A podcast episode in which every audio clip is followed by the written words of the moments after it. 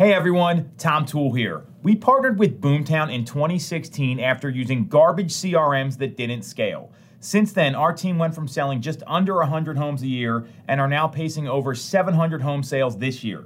There is no way to build your business in a sustainable and repeatable way without a CRM like Boomtown.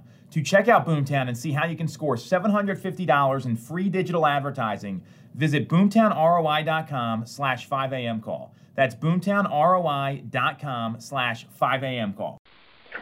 What is up, everybody? It is 5 a.m. and I'm Tom Toole calling in from right outside Philadelphia.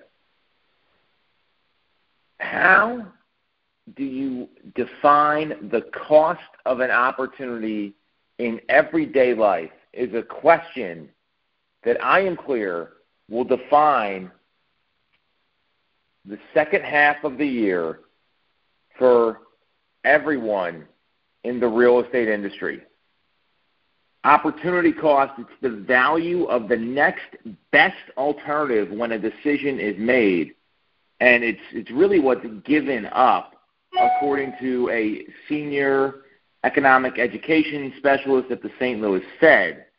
And others defined opportunity cost as the idea that once you spend a resource on something, you can't spend it on anything else.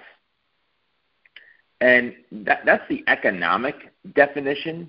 In business, the same logic applies. Opportunity cost represents the, the cost of a foregone alternative it's the money, it's the time, it's the other resources you give up when you choose option A instead of option B. And ideally, you can assign a number value to that cost, whether it's a dollar amount or a percentage, so you can make a better choice.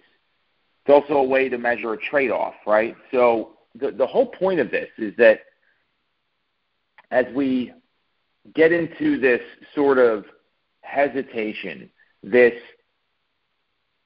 uncertainty that is facing a lot of people right now, not only in their business, but the consumers that they serve, it's important to realize that you know, scarcity factors into that opportunity cost. We have unlimited wants that are confronted by a limited supply of goods, services, time, money, opportunities, or in our case, houses.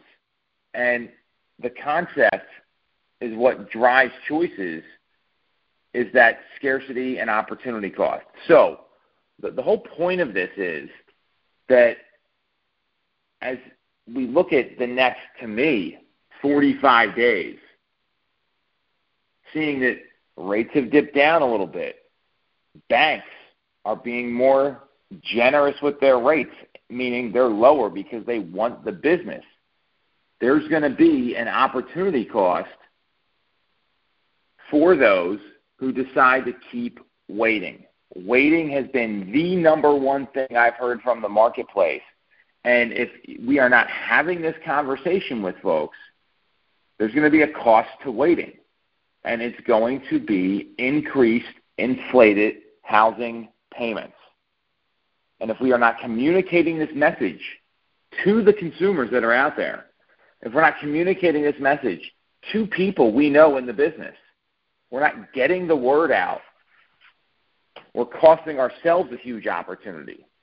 And when you know the, the whole thing about this opportunity cost that I see in front of us here, there's you know cost versus risk, right?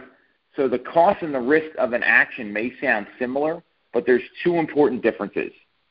Risk compares the actual performance of one decision against the projected performance of that same decision.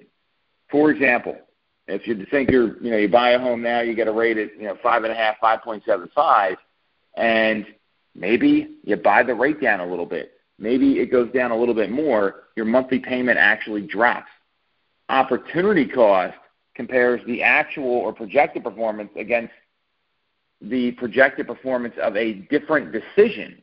So if people don't buy now, and rates go up or people don't sell now and inventory goes up, then it could affect their end result on their home. And for the agents that are out there, the opportunity cost of not having these difficult conversations, not knowing the market, not knowing the economic impact versus knowing that impact, communicating it, and helping people, it can cost you hundreds of thousands of dollars because you're not educating the consumer. You're not doubling down and tripling down on having those conversations and getting the word out. Because if you believe in service, we have an obligation to let people know what's going on. And that's the difference between a good agent and a great agent. Catch everyone soon at 5 a.m.